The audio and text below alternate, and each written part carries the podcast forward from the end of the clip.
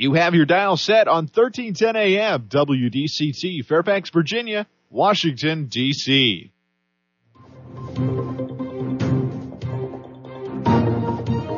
워싱턴과 미국 그리고 세계의 흐름을 짚어보는 라디오 워싱턴의 시사 토크쇼 워싱턴 전망대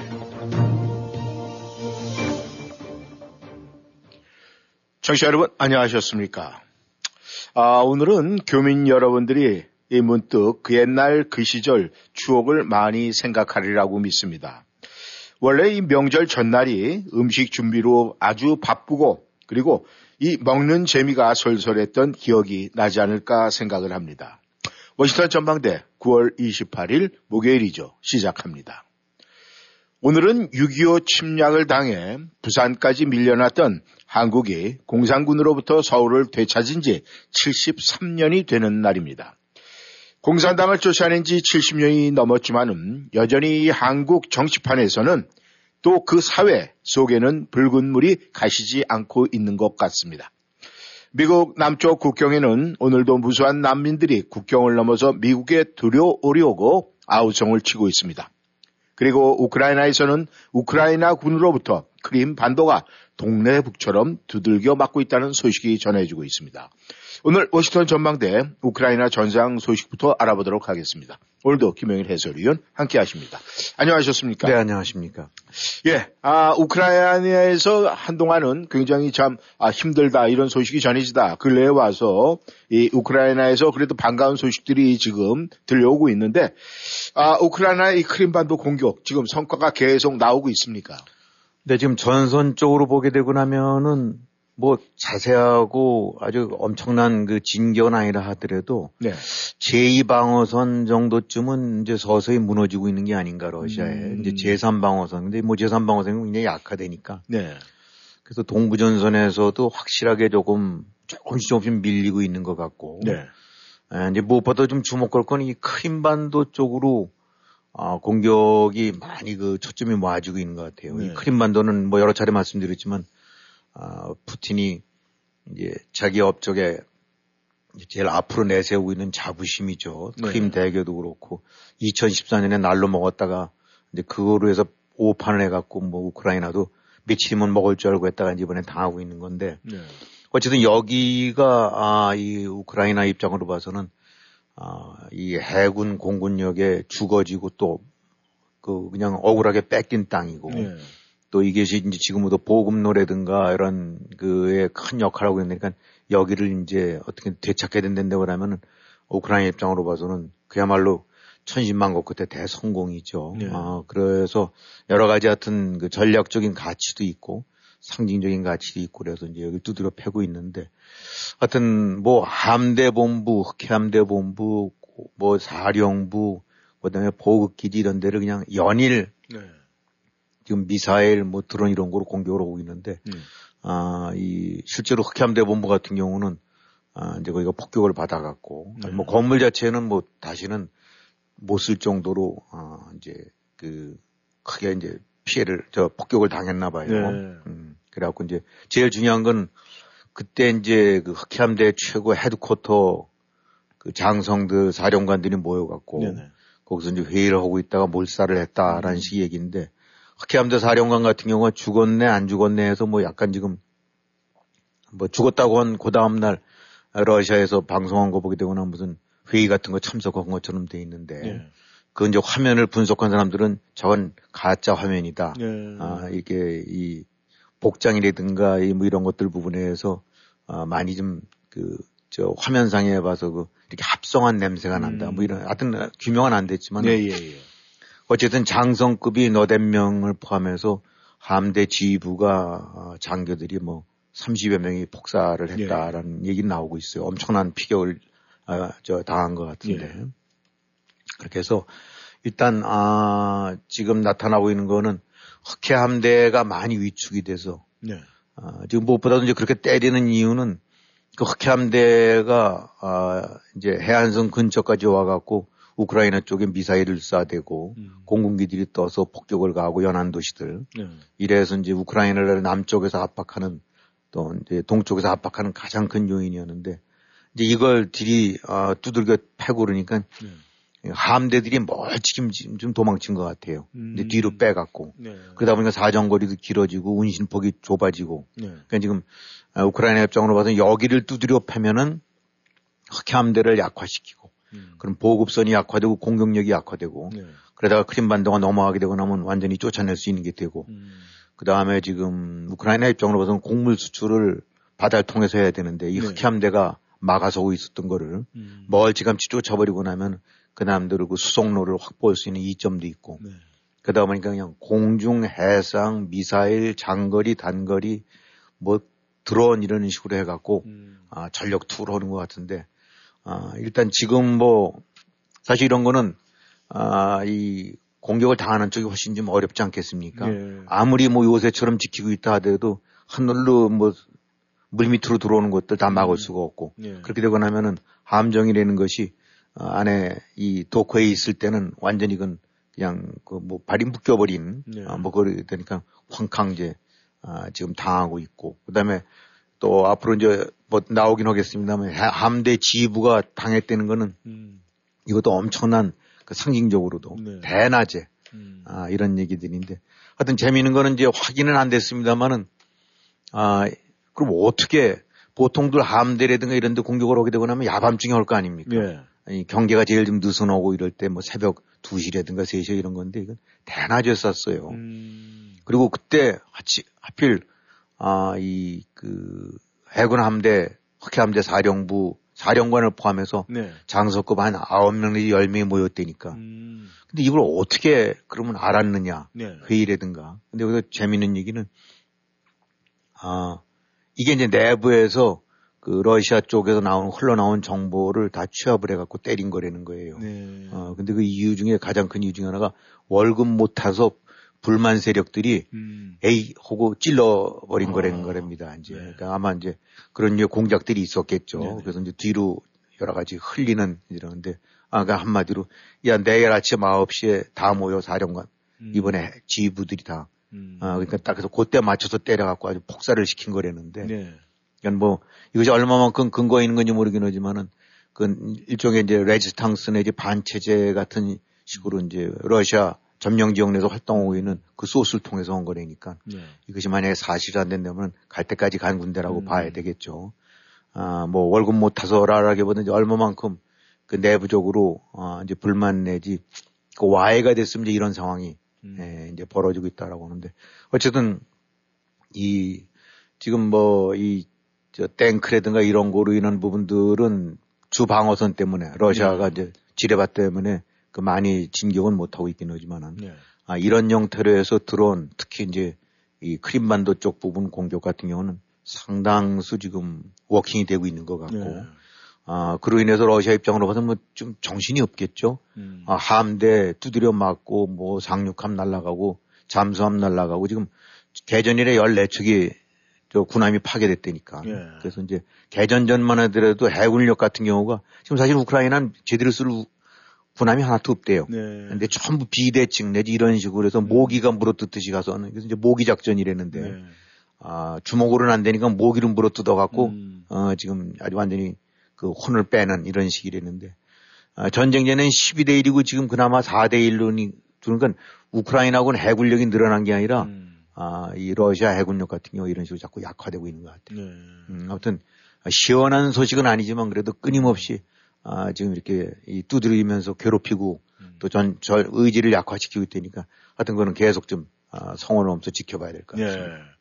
이 러시아에서 우크라이나 발표를 갖다가 아 저건 거짓말이다 그리고 이 영상을 갖다 내보냈다는 것은 이 원래 이 그것이 가짜다라고 그러면은 이 바로 즉각적으로 반응을 안 합니다. 어차피 시간이 해결해주고 다 알게 될 거니까. 그런데 자기네들이 이게 거짓말이라면 즉각적으로 반응을 한다는 이 인간 심리가 그런데 러시아도 그런 반응이 아닐까 생각을 합니다.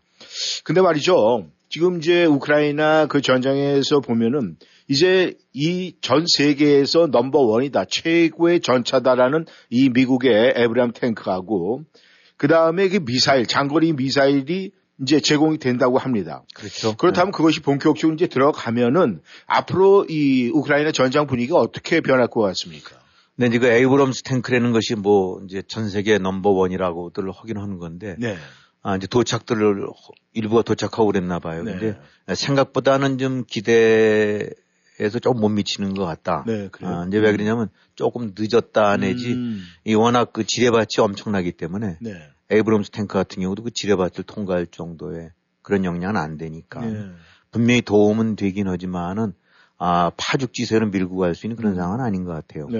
음, 하여튼 어쨌든 그래도 뭐 여러 가지 사기라든가 이제 음. 이런 진작엔 도움이 되겠죠. 근데 뭐 에브럼스 탱크가 워낙 또 뭐 이 운영에 있어 비용도 많이 들고 기동력은 빠르고 좋긴 한데 네. 예, 그런 부분이 유지비라든가 또 이 엔진 저 저기 연료 이런 부분들이 또 일반 탱크랑 달라갖고 음, 아, 뭐 비싼 나라 군대만큼 조달이 잘 되면 모르긴 하지만 그게 안 되고 나면 약간 그림의 떡 같은 것도 있나 봐요. 네. 그래서 하여튼 에이브럼스 탱크가 마침내 도착은 했지만은 아, 이것을 선두로 해서 밀고 나갈 그럴 역량은 좀 아닌 것 같고. 네. 아, 하지만 지금 에이테크스 미사일 같은 경우는 한 300km 간되는 거 이런 것들 같은 경우는 이제 조만간 들어올 수 있다라고 하니까 이건 네. 큰 도움 되겠죠. 네. 지금 예를 들어서 흑해함대 때린다거나 이런 음. 것들 같은 경우가 아, 이 드론만으로는 안 되고 네. 아, 이런 점들을 이런 것들을 다 총동원해 갖고 할 때 역시 장거리 미사일 같은 경우 네. 어, 뭐 200에서 300km쯤 갈 수 있는 건데 지금 어차피 자꾸 크림반도 쪽으로 아, 밀고 나가려는 이유도 크림반도 쪽에 사정권을 확보해 갖고 이제 함대 사령부라든가 하- 네. 군함이라든가 또 그 보급 부대 같은 거를 보급창 같은 걸 때리려고 하는 거거든요. 음. 그런 측면에서는 큰 도움이 되겠죠. 네. 그러니까 지금 어떤 에이테크스 미사일이 마침내 이제 해서 위력을 발휘한다고 한다는데 그러면은 아, 이 이른바 러시아의 defense line을 아, 무력화시키는데 네. 무엇보다 크림반도를 아, 사실상 아, 타겟으로 해서 이제 위아래서 음. 노릴 수 있다는 그런 측면에서 굉장히 기대가 되고 있습니다. 네. 그러니까 예, 하여튼 나오는 얘기들로는 지금으로는 아, 뭐 날씨 같은 것도 이제 조금 또 뭐 라스푸티차가 돼서 진창이 되고 이제 이런 것들도 있는데 네. 예, 어쨌든 어, 최선을 다해서 지금 조금씩 조금씩 밀어붙이고 있는 것 같고 어, 그런 측면에서 이제 이런 장거리 미사일 같은 경우 공급은 역시 또 이제 크림반도라든가 이런 데를 약화시킬 수 있다는 점에서 음. 어, 그, 어, 그 나름대로는 굉장히 이제 의미가 있는 변화가 될 수가 있다. 네. 음, 어쨌든 지금으로 봐서는 러시아가 재무장 혹은 재정비를 하기 전에 네. 계속 두드리고 패고 음. 아, 밀어붙여서 약화시켜갖고 결국은 슬금슬금 후퇴를 할 수밖에 없게 만드는. 네. 그러기 위해서는 장거리 미사일 같은 경우가 아, 먼 데서 때릴 수 있는 거니까. 네. 후방부를 때리면서 어, 전쟁의 어떤 지휘부를 야, 그 와해시킨다는 거는 음. 결국은 밀어붙일 수 있는 후퇴시키게 만드는 이제 그런 네. 좋은 게 되는 거니까 그런 측면으로 봐서는 아, 어떤 속이 시원한 그 뭐 이런 그야말로 콜라 같은 결과는 안 나오긴 하지만은 네. 분명하게 지금 아, 이 우크라이나가 그 남들 압박을 해가고 있는 건 사실인 것 같습니다. 네. 이 우크라이나와 러시아 그 전장에서는 이 총성과 포성이 끊이질 않고 있는데 이 미국에서도 이 총성 없는 전쟁이다라는 소리가 지금 들려오고 있습니다. 지금 미국하고 멕시코 국경에서요. 지금 일이 벌어지고 있는데 총성 없는 전쟁이다 이런 표현이 되고 있습니다. 지금 어떤 일이 벌어지고 있습니까? 네, 지금 우리는 뭐 사실은 동부에 살고 있고 네. 어, 국경과는 멕시코라는 국경과는 뚝 떨어진 데서 살고 있는 거기 때문에 그런 걸 저희 시감들은 못 하는데 네 네. 아, 지금 그 뭐 텍사스라든가 아리조나라든가 네. 아, 또 뉴멕시코 네. 아, 특히 이제 이런데 뉴멕시코 같이 국경을 접하고 있는데 네. 아, 이런 데 같은 경우는 캘리포니아도 그렇고 뭐 이 그 멕시코의 국경지에서 지금 아수라장이 벌어지고 있나 봐요. 네. 음, 하루에 뭐 한 8, 9천 명이 넘어온다고 그러고, 네. 어, 그 다음에 한 달 새 뭐 이런 식으로 해서 헌댄데 그러면 체포되는 사람들이, 어, 이게 불법으로 넘어오다가 체포되는 사람들. 네, 예. 지금 리오그란데 강인가 거기 넘어오는 건 하루에 8, 9천 명씩이 넘어오고, 네. 어, 이제 거기서도 많은 사람들이 뭐, 저, 되돌려지거나 뭐 어떤 식이 되겠죠. 근데 일반 이제 장벽 넘어선 아니면 장벽 없는데 육상으로 넘어오는 데는, 어, 최소한도 뭐, 어, 10만 명 이상씩 되고 난다니까. 음. 말이 그렇지 10만 명이 넘어온다는데 그러면 하얀 뭐 개미떼 저어듯이 그냥 곳곳에 넘어오는 거 아닙니까? 예. 아, 그게 지금 아 뭐 미국 저 메이저 언론이라든가 이런 데서 뭐 더러 보도도 되고 그러긴 하고 하지만 미국의 가장 큰 이슈로는 지금 뭐 아마도 워싱턴 정치권 이런 소식들이 많긴 하고 중국과의 문제 이런 것들이긴 하지만 또 다른 국경 지역 쪽에서는 아, 우리가 미처 눈길을 안 돌리는 사이에 그냥 그야말로 하루에 만 명이 아수라장을 치면서 강을 건너오고 있는 음. 상황이다. 네. 그렇게 봐야 될 것 같아요. 네. 예. 그렇다면은 지금 이 트럼프 전임 대통령 시절에 뭐 이 미국하고 멕시코 간의 뭐 국경선, 뭐 장벽, 뭐 이런 여러 가지를 갖다 이렇게 설치하고 뭐 한다고 했었는데 그게 지금 어느 정도까지 완성이 됐는지 모르겠지만 그럼 거기가 상황적으로는 지금 어떤 식으로 벌어지고 있습니까? 그 멕시코랑 미국 국경 길이가 한 3,000km 된답니다. 네. 아, 그러니까 뭐 한국의 남북한 사이 그 휴전선보다 한 10배 이상이 된다고 봐야 되겠죠. 네. 그래서 일단은 트럼프 같은 경우는 여기 다 자, 벽을 치겠다라고 네. 했는데 만리장성이 대략 한 두 배쯤 되나 봐요. 음. 어, 그러니까 만리장성 절반쯤 되는데 이 벽을 친다는 것이 물리적으로 참 쉽지는 않은데 네. 어쨌든 어떤 이런 우여곡절 끝에 일부는 건설이 되다가 또 중단된 데도 있고 그러죠. 예. 아, 근데 지금 이 장벽을 쳐서 못 넘어오겠다라고 하는데 이게 사실 물리적으로는 쉽진 않은 일 아니겠습니까? 네. 마이 그렇지 3,000km로 어떻게 일일이 다 막을 수 있겠어요.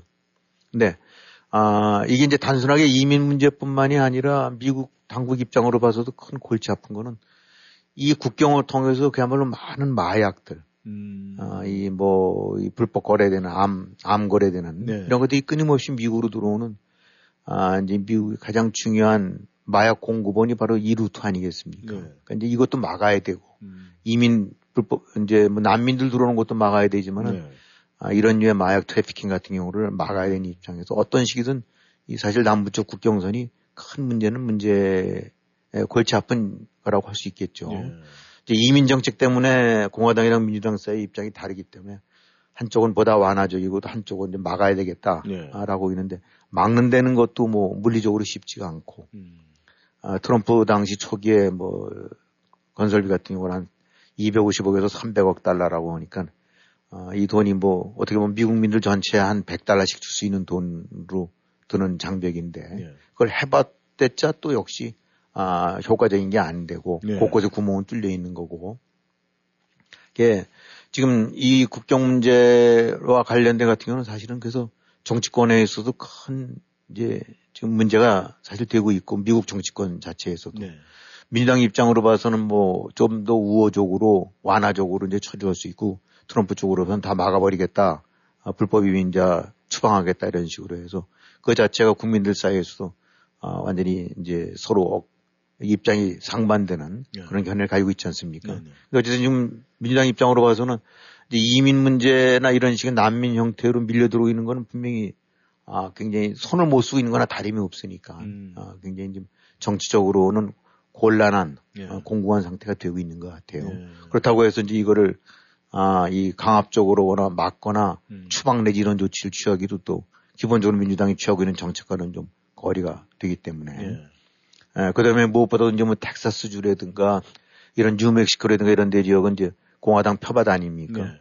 그쪽에서는 이제 주정부들 같은 경우도 연방 정부 입장과는 달리 장벽을 치겠다. 음. 강에 이뭐 이 디펜 뭔가 이 저기 저지선 같은 걸 치겠다. 네. 그래서 주정부 자체로 움직이는 것들도 있고 음. 아까 말씀드렸던 대로 여론은 완전히 서로 입장이 다른 여론들이 존재하고 네. 있고 예, 뭐 이런 식으로 난민 들어오는 거 막지 않으면 큰일 난다. 음. 아, 뭐 범죄 이런 것들 많이 늘어나고 마약 어, 활성화되고 음. 또 그다음에 일자리 같은 경우들도 어, 이런 식의 이제 불체자로 인해서 그 많은 그 저임금 일자리 같은 경우들이 이제 위협당하고 있다라는 네. 식으로 해서 막아야 되겠다는 주장들도 하고 있고 또 한쪽에서는 아, 뭐 이런 예 3D 잡을 대신해 주는 것이 미국 경제에 도움이 될 수 있다. 네. 뭐 이런 식으로 해서 하여튼 정책적으로도 큰 견해 차이가 있고 네.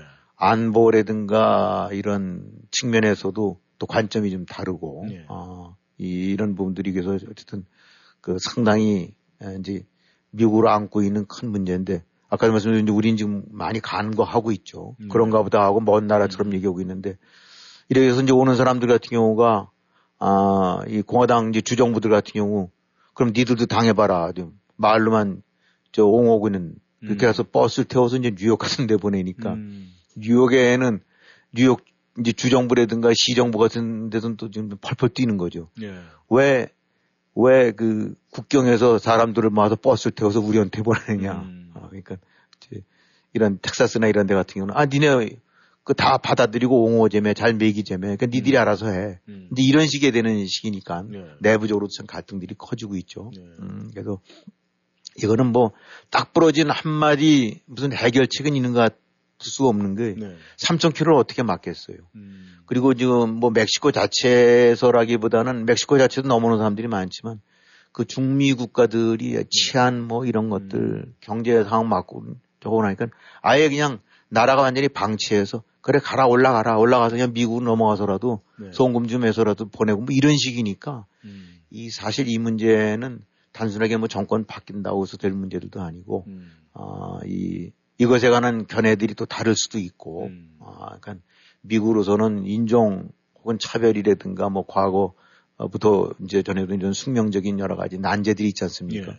그와 마찬가지로 이 국경 문제, 여기서 넘어오는 난민, 음. 이에 대한 해법 처리, 또 국경 장벽 건설, 음. 마약 관련 단속, 뭐 이런 것들들이 그렇게 간단한 문제 같지는 않아요. 네. 어, 이, 이 앞으로도 계속 정치적으로도 문제가 될 수 있고, 네. 이슈가 될 수 있고, 또 이로 인해서 미국 어, 경제나 이런 부분에 미친 영향들도 있을 수 있고 음. 그러니까 한마디로 해법이 제시되지 않는 어, 또 다른 큰 골치 아픈 일인데 어쨌든 지금 이 순간에도 하루 만 명이라니까 네. 만명 정도가 모이려면 얼마쯤 되는지 이 잘 상상이 안 되시겠지만 말이죠. 음. 광화문 꽉 찬 것 같이 해갖고 이게 완전히 사람 발딜 틈 없다고 했을 때 네. 만 명이에요. 음. 그 시위 때 이렇게 나가서 취재들 보게 되고 나면 맨 처음엔 수십만 명인데 그것이 만 명입니다. 네. 그러니까 지금 광화문 꽉 메운 사람들이 매일 매일 음. 리오그란데 강을 건너오고 있다고 생각을 하게 되면 네. 이것도 참 큰 문제는 문제죠. 네. 어, 아무튼 우리 청취자 여러분께서 미국이라는 나라는 그래도 이민자로서 구성된 나라고 또 지금 방송을 하고 있는 저희들도 이민자의 삶을 살고 있는데 아마 청취자 여러분들도 이 문제에 대해서는 깊이 생각하리라고 믿습니다. 청취자 여러분께서는 워싱턴 전망대 함께하고 계십니다. 전하는 말씀 듣고 다시 돌아오겠습니다. 만약 맥도날드에서 마시는 최고의 커피들이 아침을 회복시키지 못한다면, 만약, 진짜 만약 모든 사이즈의 아이스 커피를 99전에 마실 수 있는 혜택마저도 콧노래가 절로 나오게 만들지 못한다면, 파이를 더해보세요. 완벽하게 구워진 baked apple pie나 pumpkin and creme pie가 있고요. 가격과 참여 여부는 다를 수 있습니다. 다른 오퍼와 함께 적용 불가합니다. 빠라빠빰빰. 세포드 브라운 현대 페어팩스 높은 가을 하늘의 뭉게구름과 함께 현대차가 행복을 전합니다. 2023년 산타크루즈, 2023년 산타페, 2023년 투싼 최대 48개월 2.99% APR 적용. 모든 new 세포드 브라운 현대 자동차는 미국 최고 수준의 10년 10만 마일 무상 서비스와 owner assurance가 지원됩니다. 페어팩스 Boulevard에 위치한 세포드 브라운 현대 페어팩스를 방문하세요. 703-352-0444 세포드 브라운 현대 페어팩스.com 2.99% APR 48개월 할부 기준은 크레딧이 승인된 분에게 해당되며 승용차 가격 1000불당 월 22불이 적용됩니다. 모든 고객이 이 조건에 해당되진 않으며 자세한 사항은 dealer shop에 문의하세요. 2023년 10월 2일까지 유효합니다. 이젠 전문가에게 맡기세요. 버지니아 지역 최대 규모 한인 에어컨 회사 L&B 유니버설 냉난방 가정용과 상업용 에어컨 설치는 물론 점검과 보수까지 책임집니다. 캐리어, 트레인, 레녹스 등 각종 메이저 브랜드 취급합니다. 규모가 곧 신용입니다. regular 시스템 2톤까지 초특가 세일합니다. 덕트 클리닝 상담해드립니다. 고객 만족을 최우선으로 하는 L&B 유니버설 냉난방 703-618-4822 이 기회를 꼭 잡으세요. 안녕하십니까. 민자동차 정비의 민병섭입니다. 많은 분들의 성원에 힘입어 꾸준히 성장해온 민자동차 정비가 손님 여러분께 감사의 말씀을 드립니다. 변함없는 손길로 여러분의 차를 제 가족의 차와 같이 보살핀다는 저의 마음을 끝까지 지켜나가겠습니다. 쾌적하고 편하게 차를 맡기실 수 있는 곳 민자동차 정비입니다. 페어팩스 메인스트리트상의 PNC 은행 건너편 민자동차 정비 703-869-9691 869-9691 안녕하세요. 내처 프로폴리스를 개발한 최연기입니다. 제 아내는 경부암 말기로 쓰러져서 현대의학이 소망 없다고 했지만은 프로폴리스를 먹고 완치가 되었고 많은 암 환자들에게 지금 도움을 주고 있습니다. 암, 당뇨, 혈압, 간질환, 위장병, 심장질환, 폐와 피부질환으로 고생하시는 분들께 Natural 프로폴리스를 권유합니다. 암을 이기는 신비의 천연 항생물질 Natural 프로폴리스는 자연 건강의 집에서만 구입하실 수 있습니다. 703-333-5066, 333-5066, 자연 건강의 집. 여러분은 지금 라디오 워싱턴 그리고 미주경제 신문 대표인 김용일 해설위원과 라디오 워싱턴 콘텐츠 본부장 이구순이 진행하는 워싱턴 전망대를 함께하고 있습니다. 전하는 말씀 듣고 다시 돌아왔습니다. 청취자 여러분께서는 워싱턴 전망대 생방송으로 함께 하고 있습니다. 네, 한국에서 나름대로 뭐 아주 시끄러워졌어요. 어, 잠잠해질 것 같았는데 더욱더 시끄러졌는데 거기에 또 한 부분을 차지한 게 말이죠. 이재명 더불어민주당 대표의 영장이 기각이 됐습니다. 어, 과연 이 문제가 앞으로 어떻게 펼쳐질지 모르겠지만은 지금 분명히 정치권에 영향을 미칠 것 같은데 말이죠. 그렇죠. 어떻습니까? 네, 뭐 아주 뭐 엄청난 아, 저, 저 식으로 해서 이제 관심 들였다가 이제 기각이 됐죠. 네. 아, 예. 그래서 이제 한쪽에서 이제 환호성을 올리고 또 한쪽에서는 코가 빠지고 그랬는데. 네.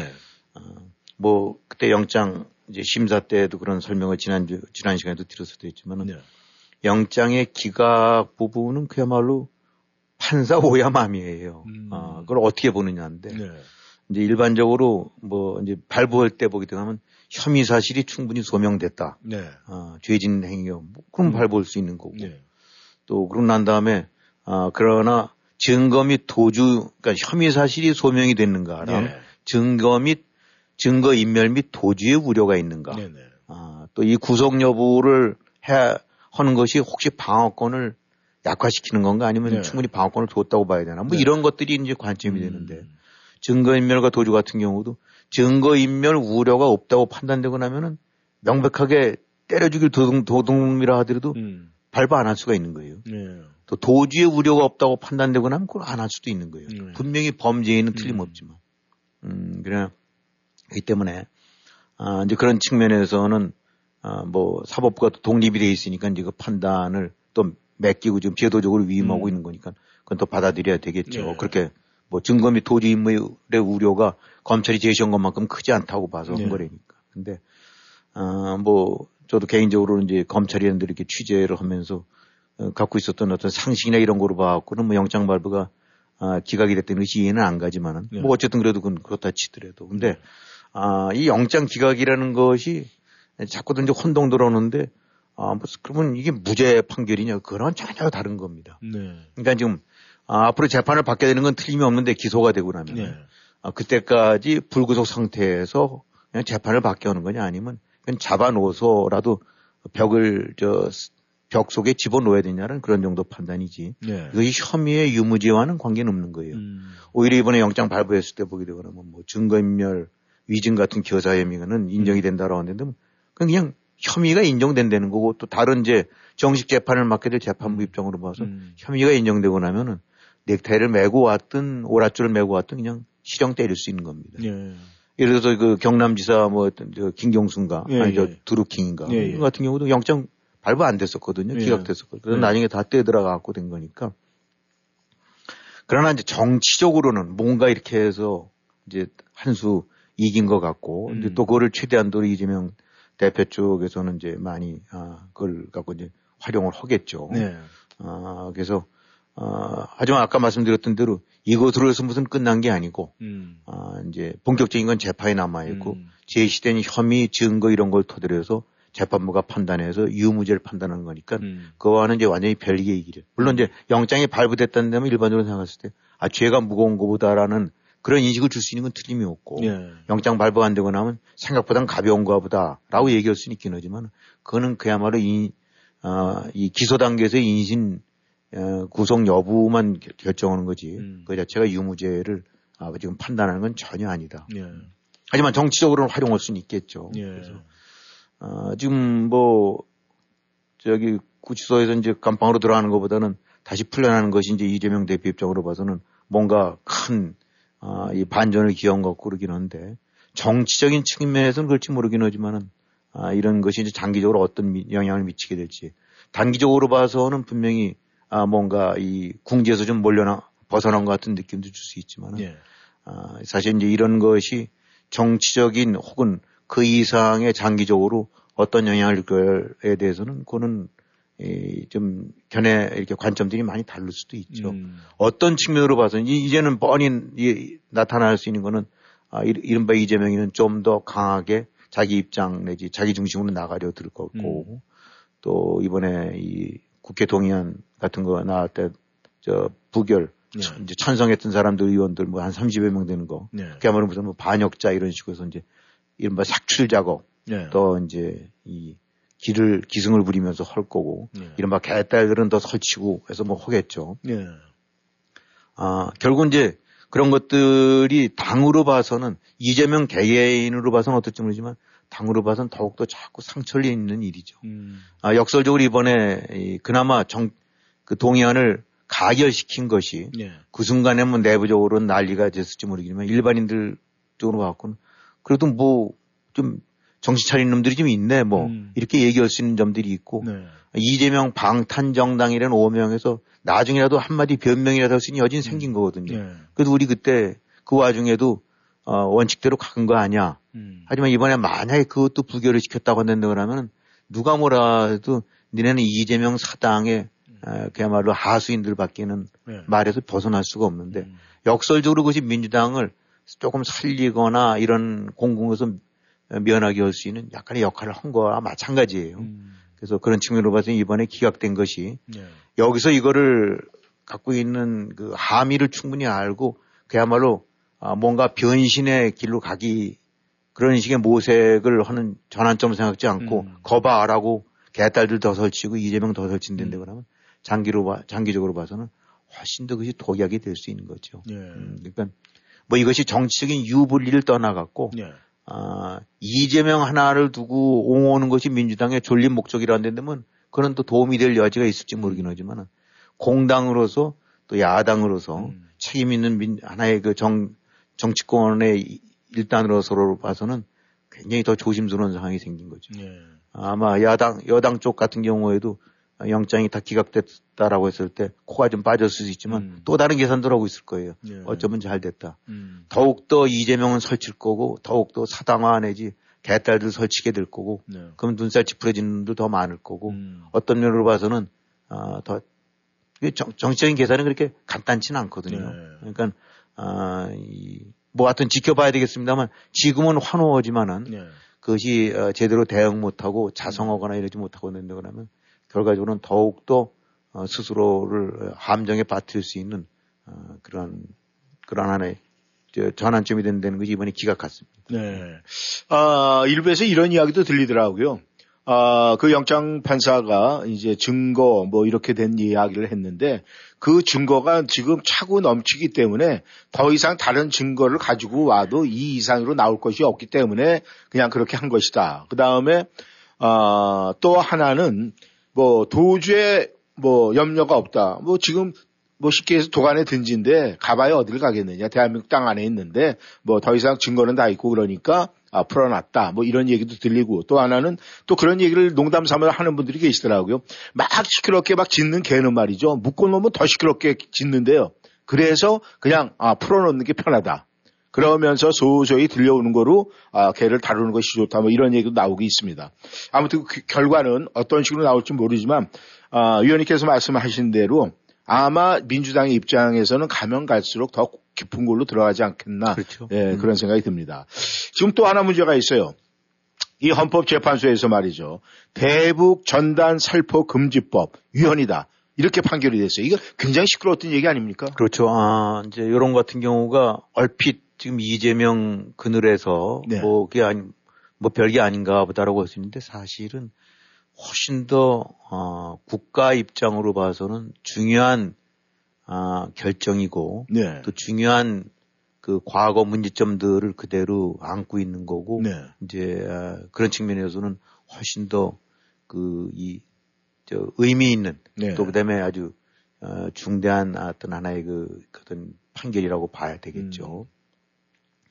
이, 뭐, 이재명이라는 사람 지금 뭐, 어쨌든 뉴- 뉴스의 가장 큰 초점이 되고 있고, 나라가 뭐 뒤집어질 만큼 큰 일 같긴 하지만은, 예. 에, 이 모르겠어요. 이 죄질 자체로 해서 한다는 데면은 거듭 말씀드리지만 그냥 경제 잡범이거든요. 예. 어, 돈 떼먹고 에, 업자들이랑 짝짝꿍 해갖고 아, 이렇게 해서 이득 주고 그다음에 반사이익 기대했던 그냥 경제 잡범이에요. 음. 단지 이제 대선 그 조작 네. 인터뷰 같은 거 부분이 앞으로 밝게 되겠지만 그거는 돈이 몇 백만 원밖에 아- 오갔을지 모르긴 하지만은 네. 뭐 아, 저기 돈 천만 원 뭐 예를 들어 오갔다 1억 원 오갔다 음. 아 근데 뭐 대장동에서는 수천억 원이다 네. 야 그럼 수천억 원이 훨씬 큰 거 아니냐 뭐 그럴 수도 있긴 하지만 아, 수천억 원은 경제 잡범 어, 관점에서의 수천억이니까 네. 오고 이거는 대선 그 조작이나 이런 부분은 단돈 1억 원이라 하더라도 네. 그건 국기문란이거든요. 음. 그래서 그거는 중대 사범입니다. 네. 아 근데 하여튼 지금 현재 처- 아직 그 대선 관련은 저 인터뷰 관련은 아직은 안 하고 이제 지금 이런 것 같은데 이건 잡범이에요 그냥 잡범. 음. 그런 측면으로 이제 관점에서 본다면 이 대북전단 살포금지법 위헌 판결이라는 거는 네. 이 금지법을 만든 것 자체가 그야말로 나라의 근간을 흔든 음. 중대한 아, 국기 사범들 과 관련된 그 건이다라고 좀 네. 이제 봐야 되는 거죠. 아, 일단 헌법재판소가 아, 이제 지난달 아, 아니죠 이제 엊그저께 해갖고 이 뭐 선고를 열어갖고 아홉 명 중에서 이제 칠 일곱 명이 잘못된 거다 아라고 해서 했는데 그래서 이제 그 만든 이 법을 무효 음. 내지 이건 안 된다라고 이제 판결을 한 거죠. 이게 이제 국민의 기본권, 아, 어떤 그 표현의 정치적 표현의 자유, 네. 를그 압박하는 아, 네. 중대한 헌법상의 기본권을 그 저기 저 어근 어긋나게 만든 네. 아, 그 엇갈리는 그런 거다라고 해서 그나마 네. 아, 몇 년 만에 해서 이제 그나마 아, 제대로 방향을 잡아줬죠. 어, 그래서 이거는 저 시- 거듭 말씀드리긴 하지만 단순하게 무슨 법이 그냥 뭐 헌법학자들 사이라 아니면 전문가에서 위헌 뭐 이런 부분이 아니라 네. 문재인 정권의 또 다른 음. 그 어떤 실체 내지 문제점을 고스란히 아 이제 어, 반영 그 드러나게 만든 음. 아, 아주 중대한 국기 사범 음. 아, 중대한 국기 문란 사건에 대한 판결이라고 봐야 되겠죠. 네. 이 보통 이 헌법재판소에서 판결이 될 때 말이죠. 그 헌법위원들 그 10명에서 만약에 아, 뭐 5대 5, 6대 4 정도 판결이 나오면은 아, 어떤 문제가 있어서 아, 이것이 뭐 다시 아, 재논 심의가 된다 그런데 7대 3 뭐 이렇게 넘어가면 이건 완전히 잘못됐다라는 것을 인정을 하는 거다. 이런 이야기가 들리는데 요번에 그 판결 위헌 판결이 7대 3으로 해서 판결이 났어요. 그러다 보니까 이 뭔가 큰 문제가 아, 된다 이렇게 생각을 했던 건데 문제는 그러면 이 금지법에 무엇이 문제였기 때문에 헌법재판소에서 이런 결과가 나온 겁니까? 네. 이뭐 우리나라는 이제 대법원도 있고 헌법재판소가 있죠. 네. 아 이제 그 아까 이제 조금 정정은 된 데면 아홉 명입니다. 아, 아홉 명입니까? 7대 2입니다. 네. 아홉 명에서 이제 아, 구성이 돼 있는데 그래서 아 이 이제 이런 위헌 여부를 또 헌법재판소가 판정할 수 있는 그런 이제 권한을 줬는데 네. 이 금지법이라는 거가 대북전단법이 뭐가 문제냐 뭐 이- 이제 이 자리에서 여러 차례 말씀 저 설명도 드린 적이 있었는데 이게 이제 소위 말하는 아, 김여정법이거든요. 예. 어, 김여정이 지시했다 그래서 하- 김여정 하명법이라고 했던 건데 네. 아, 이제 문재인 정권 때인 2020년 12월에 아, 이제 이게 만들어졌어요. 네.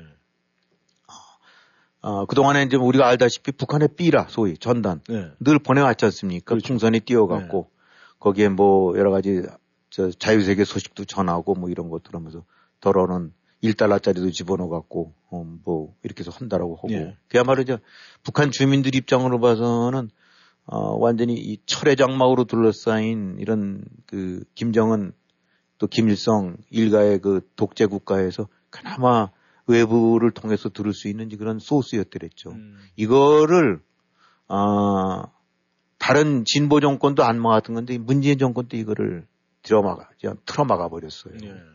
근데 이제 이 특히 더욱 더 문제가 되는 거는 재정 과정이 아 이제 뭐 이 이런 대북으로 보내는 단체들 좀 있지 않습니까? 예, 예.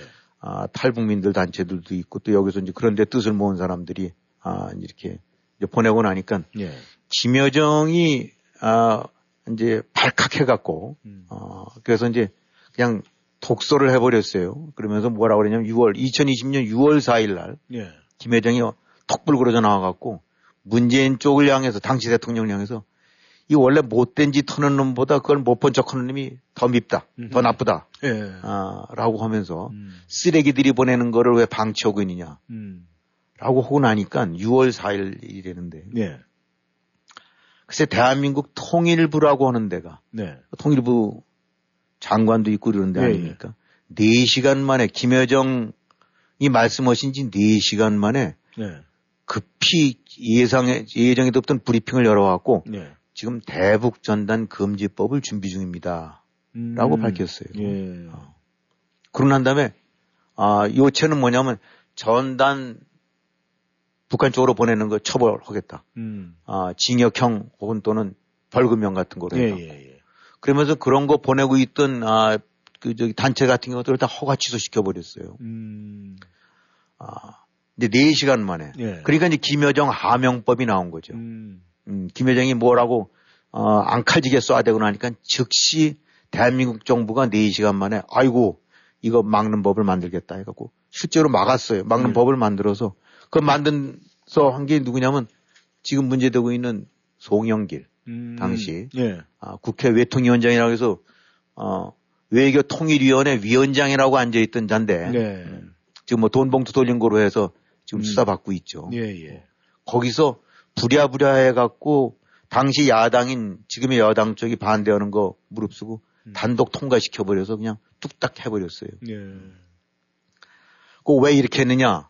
아, 이거 뭐 당시 나왔던 얘기는 어떻게든지 아, 지금 북한 잘 저거 해서 잘 보이고 고설망갖고 뭔가 남북 이벤트 만들고 그래야 되는데 예. 자꾸 이 저기 전 저, 전단 보내고 하고 나니까 이거 김여정 발칵하고 나니까 아이고 이거 이 장군님 뜻이 이런가 보다 해서 그냥 바로 그 목을 메고 있던 남북 이벤트 목을 메고 있던 문정, 문재인 정권이 그냥 허겁지겁 저거 만들어 버린 거라고 봐야 되겠죠. 네. 세상에 어느 나라가 아 4시간 만에 김여정이 말했다고 해서 그를 입법 조치를 준비를 하고 밝히는 음. 그러면서도 자국민들을 3년 이하 징역 또는 음. 어, 벌금 처하게 하고 단체들 한 몇십 일 만에 다 저걸 저기 취소시켜버리고 예. 어, 국내적으로도 그렇지만은 뭐, 뭐, 저, 저, 세계, 미국, 영국, 유엔 이런 데까지 다 비판해 갖고, 예. 그거 그런 류의 정치적인 표현하는 걸 막는 것이 음. 무슨 나라냐라고 그러니까, 궁색하게 또 뭐라고 그랬냐면은, 그거 전, 저, 김여정 쪽이 한 얘기가 전단에 뭐 코로나균 묻어서 온다. 그러니까, 음.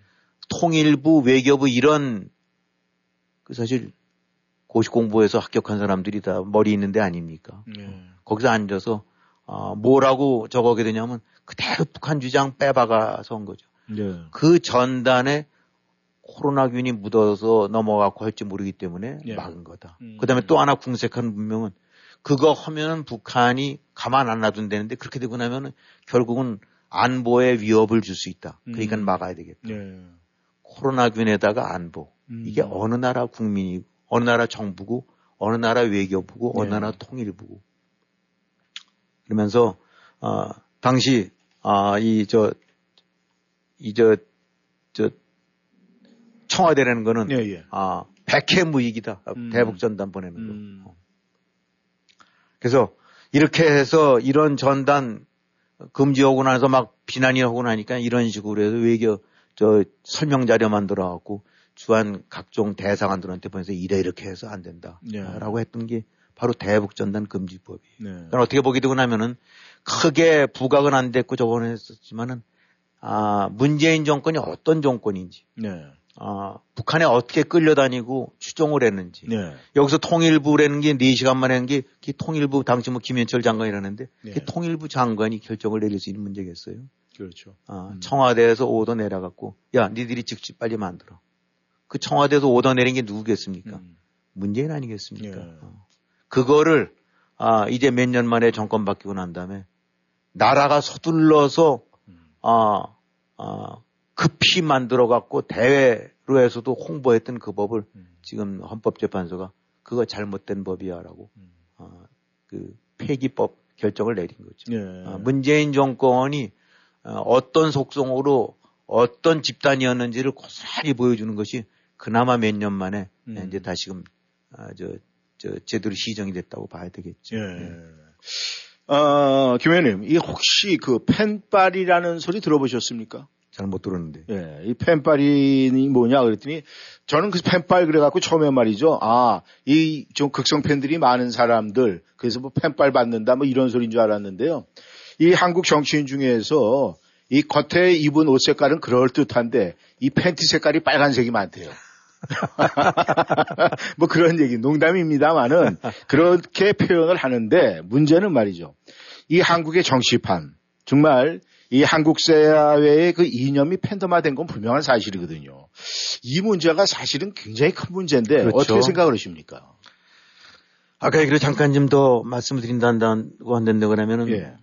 아, 이런 법을 만들어서 음. 아, 그거를 북한 주민들, 이제 사실 민주 국가라고 그러고 자유 국가라고 하고, 어, 이런 데를 추구하는 데라면 그거를 부추겨야 돼요. 음. 국가가 나서서라도. 그래, 많이 보내갖고, 네. 빨리 주민들, 북한 주민들, 불쌍한 주민들을 알리고, 음. 그런 데서 시달리고 신음하고 있는 사람들한테 자유 세계가 어떤 건지 알려야 되는데, 음. 이거를 대통령, 정부, 장관들이라는 자들이 네. 또 전문가들인 것들이 만들어갖고 이런 옥죄는 법을 만들어서 했던 것이 문재인 정권입니다.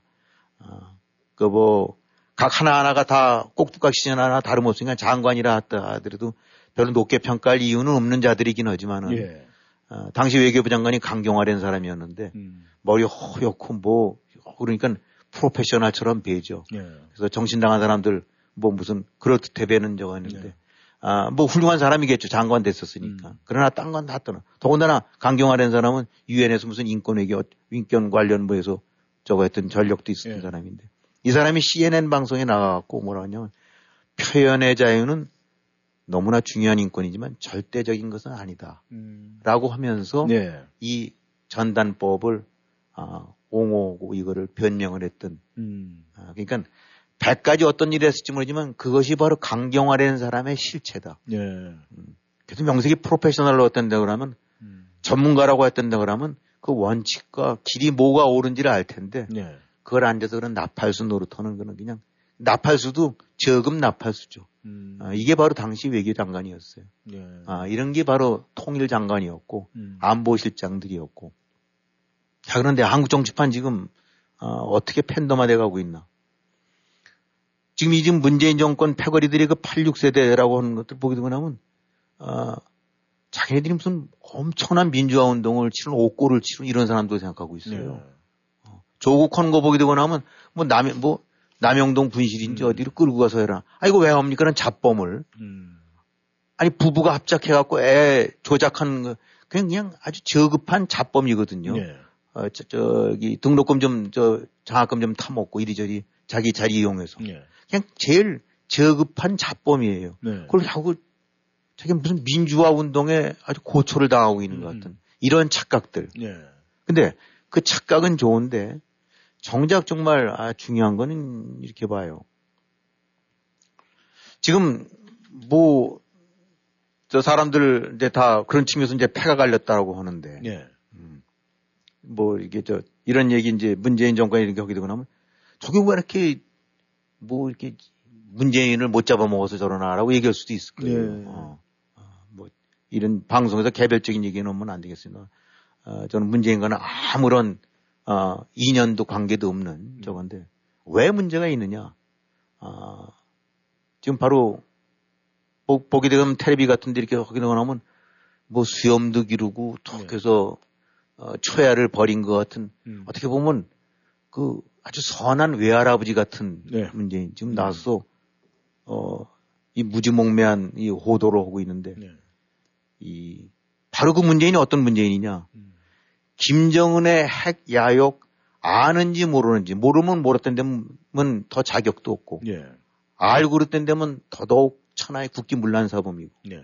임기 내내 김정은이 핵 버릴 거다라고 호도해 가면서 평화선언, 종전선언, 한반도 프로세스하고 어, 헛소리 하면서 국제적으로는 김정은 대변인 소리 들었던 바로 그런 사람이에요. 네. 그 다음에 아시다시피 서해에서 대한민국 국민 불에 타 죽은 거 네. 뻔히 알면서 잠자는 척하고 어쩌고 하면서 그 시간에 유엔에서 평화 종전선언 그 연설 어 그거로 헌으라고 그걸 감추고 네. 어, 묵인했던 사람. 그 책임자가 문재인 아닙니까? 어, 김정은한테 잘 보이려고 북한하고 강제로 끌어서 북한에 보내는 거, 음. 그 내 동쟁이 쳐버린 그런 주역이에요. 그 다음에 지금 대북전단금지법. 아까도 말씀드렸지만 그것이 뭐 통일부 장관 결정사항이겠습니까? 다 문재인 결정사항이겠죠. 예. 야, 이렇게 해서 만들어. 어, 어, 저기, 위, 위에 계시는 어른 지금 굉장히 심기 안 좋은 것 같은데, 얼른 만들어서 다 잡아놓어. 이게 바로 문재인입니다. 문재인 정권이에요. 음. 또 이런 온갖 사실들, 네. 울산서부터 원전, 월성 그런 거다 할까봐 꼭꼭 대통령 기록물법이라는 거 만들어 갖고 금고에 모조리 20년, 30년 봉하려고 그러다 지금 솔솔 드러나면서 다 하고 있는 거죠. 네. 자, 이것들을 얼마나 파악을 하고 있는가. 음. 아, 이 정권 혹은 정당, 정치 이런 쪽에서는 얼마든지 서로 다른 이견이 존재할 수 있습니다. 네. 그거는 절대 잘못이 아니에요. 진보만 잘못된 것도 아니고 보수만 잘못된 것도 아니고 흔히 말하는 진보와 보수는 각자 다른 관점에서 정책을 볼 수 있고 어떤 평가를 할 수 있고 또 어프로치를 달려올 수 있는 거예요. 소득세법 이렇게 고치는 게 좋다. 부동산법 이렇게 고치는 게 좋다. 그 다음에 뭐 세금은 이런 식으로 바꾸는 게 좋다. 교육법 이렇게 바그 얼마든지 다른 있을 수 있고 그건 어느 한쪽에 절대적인 그 선 이런 건 없는 거예요. 네. 그렇게 해서 싸우거나 그렇게 해서 어, 해가면서 하나의 공약수를 만들어내고 그건 당연한 일입니다. 세상에 어느 한쪽이 한쪽만으로 되겠어요. 그런데 그 정책과 정치와는 분명히 구별될 것이 국가의 존립, 네. 인간의 기본권이나 이런 측면에서 어떤 관점을 가지고 있는가. 그거는 봐야 되는 거예요. 그러니까 얼마든지 소득주도 성장, 뭐 부동산 뭐 이런 거로 해서 할 수 있는데 그거 나 열심히 사실 하려고 했는데 정책적으로 판단 미스러운 거다 한다면 그것도 어떤지 대통령이 잘하려고 그런가 보다라고 할수 있는데 그거와는 별개로 북한이라는 존재를 어떻게 봐야 되는가. 네. 북한에게 위협을 어떻게 평가해야 되는가. 북한인들의 인권을 어떻게 지켜줘야 되는가. 네. 그를 위해서 우리 대한민국 인권, 대한민국의 자유, 대한민국의 아, 민주는 어떻게 보존하고 지켜야 되는가. 라는 이거는 정책과 이거와의 차이는 별개의 하나의 가장 기본권이고 핵심이에요. 이 국가의 가치에 반하는 거는 이거는 국가, 국기 문란 사범들입니다. 네. 그런 측면에서 무슨 경제, 부동산 이런 류의 잘못도 물론 중요하긴 하지만 은 문재인 정권, 문재인을 태두로 한 문재인 정권들은 바로 이런 짓거리를 저지른 그런 김정은이를 호도하고 옹이하고 추종하고 굴종하고 대한민국의 인권, 민주, 북한민들의 인권, 민주를 내팽개쳐버린 자기 정치인 목적으로 바로 그런 자들이에요. 이거는 구별이 돼야 되는 거죠. 네. 그러니까 이 나라가 이, 이 이런 사람들이 아 이 저지른 범죄 같은 경우는 네. 사실은 경제사범 어디서 뭐 50억을 띄워먹었다 태양광으로 해. 그것도 다 잘못이죠. 앞으로 조사를 해야 되고 네. 어 그렇긴 하지만 선거를 조작하고 통계를 조작하고 인권을 외면하고 민주라는 가치를 외면하고 정치적인 목적으로 해서 그걸 호도해가는 이거는 이거는 보통 사범과는 종류가 다른 네. 그런 사범들이고 아까도 말씀드렸지만 국기 국가의 근본을 파해 흔들게 만드는 그런 사범들인 얘기죠. 그거는 단죄를 해야 된다는 얘기죠. 그러니까 문재인 얼마든지 좋아할 수 있어요. 난 이재명이라면 죽었다 라도 이재명이 좋아. 아, 그럴 수 있고 잘못 아닙니다. 네. 아, 그러나 이재명이 저지른 범죄, 문재인이 저지른 범죄에 관해서 공무원을 내 국가 공무원들을 공무원을 그렇게 불타 죽게 하고 외면했던 그 그거는 잘못이지. 그거는 아니야. 나 소득주도 성장이지 뭔지 해서 문재인이 했던 행- 정책 같은 거 다 좋아하지만 그건 아니야. 그것만큼은 그건 또 별도로 해야 돼. 김정은이 핵에 대해서는 잘못 판단한 것 같으니까 정치적으로 책임을 지고 사죄를 해야 돼. 네. 그러나 나 문재인 좋아. 그건 좋단 얘기. 네. 그러나 이니 네 마음대로 해. 이니 마음대로 해서 이것 저것 민생 경제 아 가리지 않고 그런 국기문란 가리지 않고 나는 무조건 그건 잘못됐다는 얘기죠. 네. 그거를 구별할 수만 있다고 한다면 얼마든지 적을 수 있긴 하지만은 그렇지 않다고 한다면 그것이 잘못이라는 얘기예요. 근데 지금 한국 정치 어떻게 되느냐? 아, 그야말로 뭐와 뭐를 구별 못하는 거 아니냐? 네. 음. 정치 정책에 대한 차이나 이런 건 얼마든지 좋긴 하지만 이런 나라를 흔들고 나라의 근간을 흔드는 범죄를 저지른 자들이 그냥 단순하게 나는 좋아한다. 나는 네. 정치 이런 식으로 해서 그것이 덮여지고 추정되고 있는 음. 그 상황. 그것이 바로 문제다. 음. 아, 우리가 에, 흔히 말할 때 이 가난한 집, 네. 없이 사는 집은 그 일어날 수가 있어요. 정신들만 멀쩡하게 되고 나면. 네. 식구들이 가족들끼리 합쳐갖고 우리 열심히 해서 벌고 올바른 방향으로 저 일해가면서 해서 하자. 음. 그거는 지금 가난하고 없어도 얼마든지 미래와 장래가 있는 겁니다. 네. 그러나 지금 한국을 보자. 네. 돈들 잘, 잘 벌고 잘 쓰는 것 같아요. 음. 아, 뭐, 명품부터 시작해서 위스키 먹는 거 보게 되고 나면 천하에 없는 게 없고. 음. 그러나 대한민국의 정신이 좀 살아있는가. 아, 그런 거를 구별하고 있는가. 네. 이건 무슨 문재인 비판하라고 라는 것이 아니라 네. 그걸 가려서 해라. 음. 아, 문재인이 저지른 죄에 아, 용, 용서거나 인정해 줄, 거, 그 받아들여 줄 거는 정책적인 차이는 그건 그럴 수 있다고 하지만 음. 그러한 죄가는 건 용서해서는 안 되는데 그런 것이 구별이 안 되고 있다. 네. 이, 그런 측면으로 봐서 이 경제 무슨 무역 음. 어, 그 중요하죠 먹고 사는데 네. 그러나 살 길이 아니다. 나라가 제대로 되려고 하면 음. 정신이 올바로 박혀도 그걸 판단해야 된다. 네. 그걸 판단해 줄 수 있는 사람들이 국민들인데 지금 갈라져 갖고 네. 단순히 갈라졌다는 의미는 양비론적이 아니라 저걸 파악을 못하고 앉아서 저 짓을 그대로 용인하고 있는 음. 저 대한민국. 그러니까 이거는 그런 측면으로 봐서는 좀 미래가 있는가. 네. 아, 아, 과연 앞으로 제대로 갈 수 있겠는가. 네. 그렇게 생각을 안 할 수가 없죠. 네. 그냥들 다 시진핑, 김정은한테 가든지 음. 왜 남아 있어갖고 누릴 건 다 누리고 음. 빨아먹을 건 다 빨아먹으면서 네. 저짓들 하고 있는 걸 용인하고 있는지 네. 한국 국민들이 문제예요.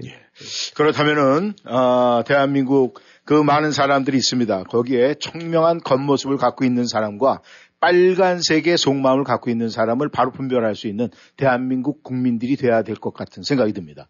네, 김 의원님 수고하셨습니다. 네, 수고하셨습니다. 네, 청취자 여러분 오늘도 함께해 주셔서 감사합니다. 저희는 아, 다음 시간에 만나겠습니다. 안녕히 계십시오.